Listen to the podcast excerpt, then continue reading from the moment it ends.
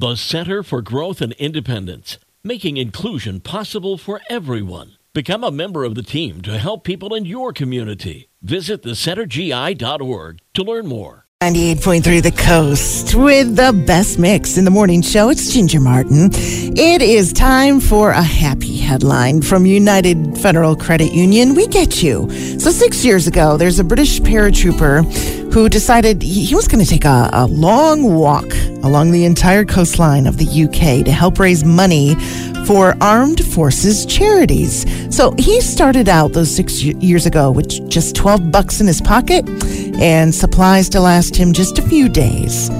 The entire walk was charted out to be 19,000 miles, so he had a long way to go. He had a goal of raising $100,000 along the way.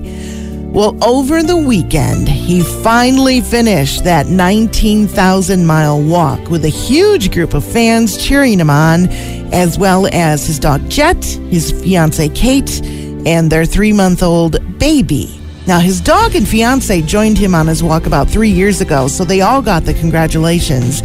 And he well surpassed his $100,000 goal in those six years he was able to raise $630,000 for those armed forces charities. He says, This walk has restored my faith in humanity and hopefully other people's too. I'm really so proud and over the moon.